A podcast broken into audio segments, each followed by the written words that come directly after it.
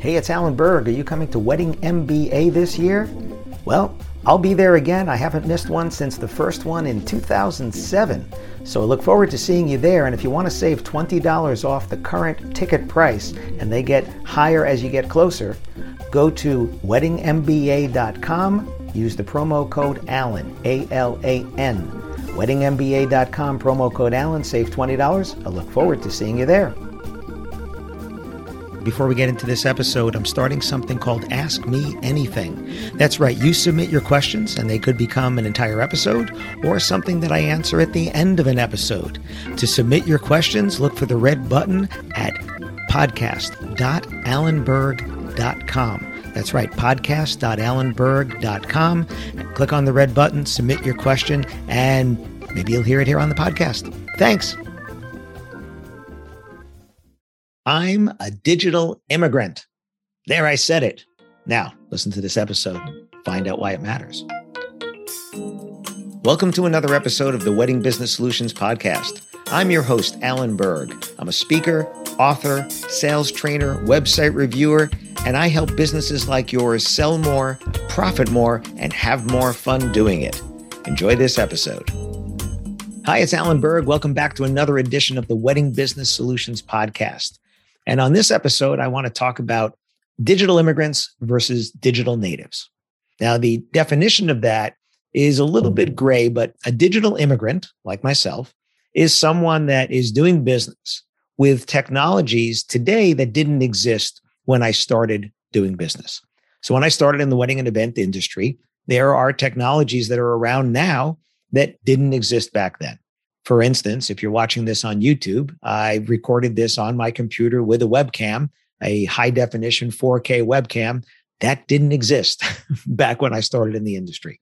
I had a mobile phone, but it was in my car, permanently in my car. So it wasn't portable the same way. Um, I didn't have an Apple Watch. I didn't have an iPhone. I didn't have an iPad, right? All these technologies.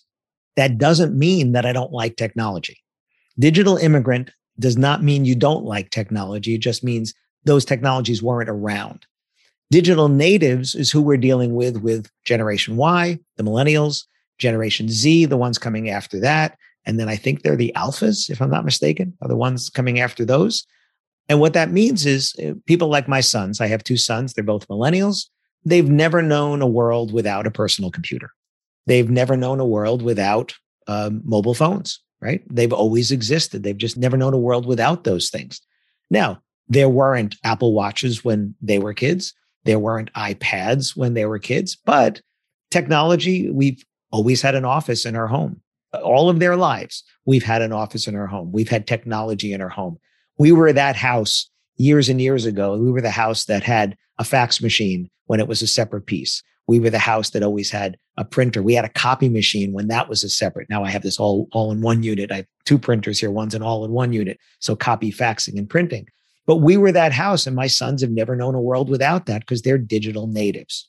So what's important is if you are either a digital immigrant or maybe you're a quasi digital immigrant because you're in between there where some of the technology was there, some of it wasn't there, just understanding that the perspective of someone who is a digital native in how to communicate is going to be different than it is for you, who, as a digital immigrant, you're used to things like, hey, if I just get you on the phone, we can have a conversation right now in real time. Let's just do this. But you're adding friction to the process of someone who's a digital native, where having a conversation through their fingertips is just normal. I remember one time driving, and my two sons are in the back seat, and they were literally texting each other. They're sitting next to one another and they're texting each other. and I, I said, just talk to each other, just talk. And they said, we are. Right. They were. They were having a conversation. Conversation doesn't mean what a digital immigrant thinks, which is having a conversation is talking to someone. And in real time, we're, we're saying words and we can hear each other. But that's not what a conversation is. A conversation is two people that are having a back and forth about something and the technology these days says we can be doing that through the telephone, through Zoom, through texting, through messaging, through WhatsApp, through all these different platforms, email, and so forth. And that's a conversation. So, how do we make that conversation feel natural when maybe you're a digital immigrant doing business with a digital native? Or maybe you are a digital native, but you realize that, hey, it might be easier if we could just get them on the phone or get them in for a meeting or a tour. That would be easier for you. And when it's easier for you, not necessarily easier for the customer, that's back to when we're adding friction to the process again. So I'm a digital native that came along happily with all the technology. I love technology. I'm surrounded by technology. I've always been a little bit of a tech geek there. But for me, they're tools, they're not toys. If there are any games on my iPhone, they came with the phone because I didn't add them on there. I, I, don't play games on the phone. If I want to play a, a game or something like that, I'm going to go into Duolingo and do some lessons because they gamified it, or I'm going to pull out some crossword puzzles and do them. And even those I like to do in pen it's just different. I look at screens all day. I don't want to look at a screen when I'm doing a crossword puzzle. Maybe that's because I'm a digital immigrant. Uh, maybe not. You know, my older son, who's a digital native, he likes doing crossword puzzles, you know, by hand as well. It's just a different kind of an experience. Um, I write books that are ebooks, audiobooks, and paperback books. I love paperback books, but I find that they pile up and I, I just don't get to read them. So I do audiobooks. I'm a digital immigrant, but an audiobook, which existed back then. Uh, I remember uh, my uncle, who's also an author, I remember listening to his book on cassette tape because that was the audiobook. It was this binder that had a whole bunch of cassette tapes in there to get through the, the whole book. So there was audiobooks, but I couldn't just go and download it. I had to go to the store and I had to buy them, right? That's again digital immigrant versus digital native. Do I use audiobooks now? Absolutely. I consume so many more books because I'm doing them on audio. So, digital immigrant versus digital native. When you're dealing with someone who is a different uh, demographic than you, different age than you, understanding people are coming in with different perspectives, forcing them to do business the way you want or communicate the way you want could be a reason why some of them are ghosting you or going elsewhere because we do business with people that, of course, we know, like, and trust. If you've uh, read the book, The Go Giver by Bob Burg, B U R G, no relation, right? He talks about we do business with people we know, like, and trust, but we also do business with people who make it easy to do business with us. Uh, one of my clients one time was having a meeting, a, they're a hotel based property, and they were having a meeting with a potential client the next day. I was up there for sales training. And I said, don't assume that they're coming to you to change hotels that they're using because of the number of rooms or the amount of event space or whatever. Don't assume anything, ask. And I said, ask them why they're looking for a new provider.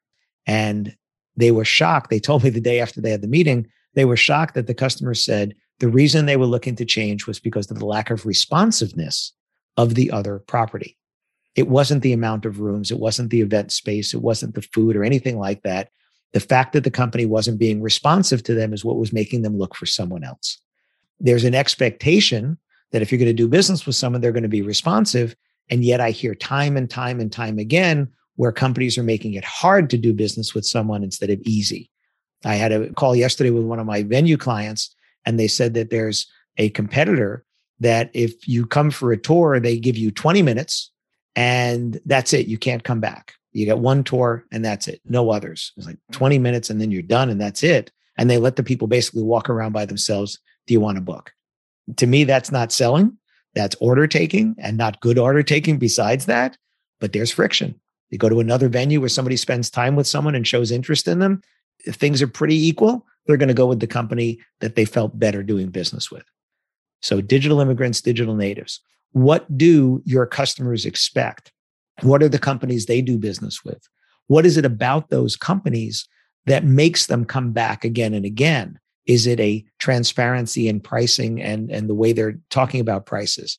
Is it in the payment terms? Is it in the just the, lack of friction because they're just making it easy to do business with them at every stage of the game? I, I still have companies that will send me PDFs that I'm supposed to print out to fill out by hand and then scan and then send back to them these documents. It's too much friction. And then you have another company, it's like, oh, here you go, just fill this out online. Or um, I'll get in a bill and I'll go to pay that bill online, and there's no way to pay the bill online. There's friction. I, I had this, I actually had one account, it was a health savings account. I had to get checks because the only way to pay this particular doctor's bill was by writing them a check, which was just ludicrous. So, friction, right? It'll make you choose somebody else when the friction is there. But what is that friction and that perception could be different if you're a digital immigrant versus digital native. So again, digital immigrant doesn't mean I don't like technology. Oh, forget all this technology. It just means it wasn't there. And we have to learn to adapt, just like we have to learn to adapt to our customers in the way they want to do business. Digital natives, and now there's a, a new generation of digital natives with another set of technologies that the world has always had as far as they're concerned that the millennials aren't used to. Like my sons, again, you know, they don't know about portable phones. You know, they were there, but not originally when they were kids right? The iPads, the Apple Watches and stuff, they weren't there. So this technology came along with them. They're their own form of digital immigrant, not as much as me, but they're their own form of digital immigrant. So just food for thought, just something I jotted down and I thought maybe we should talk about.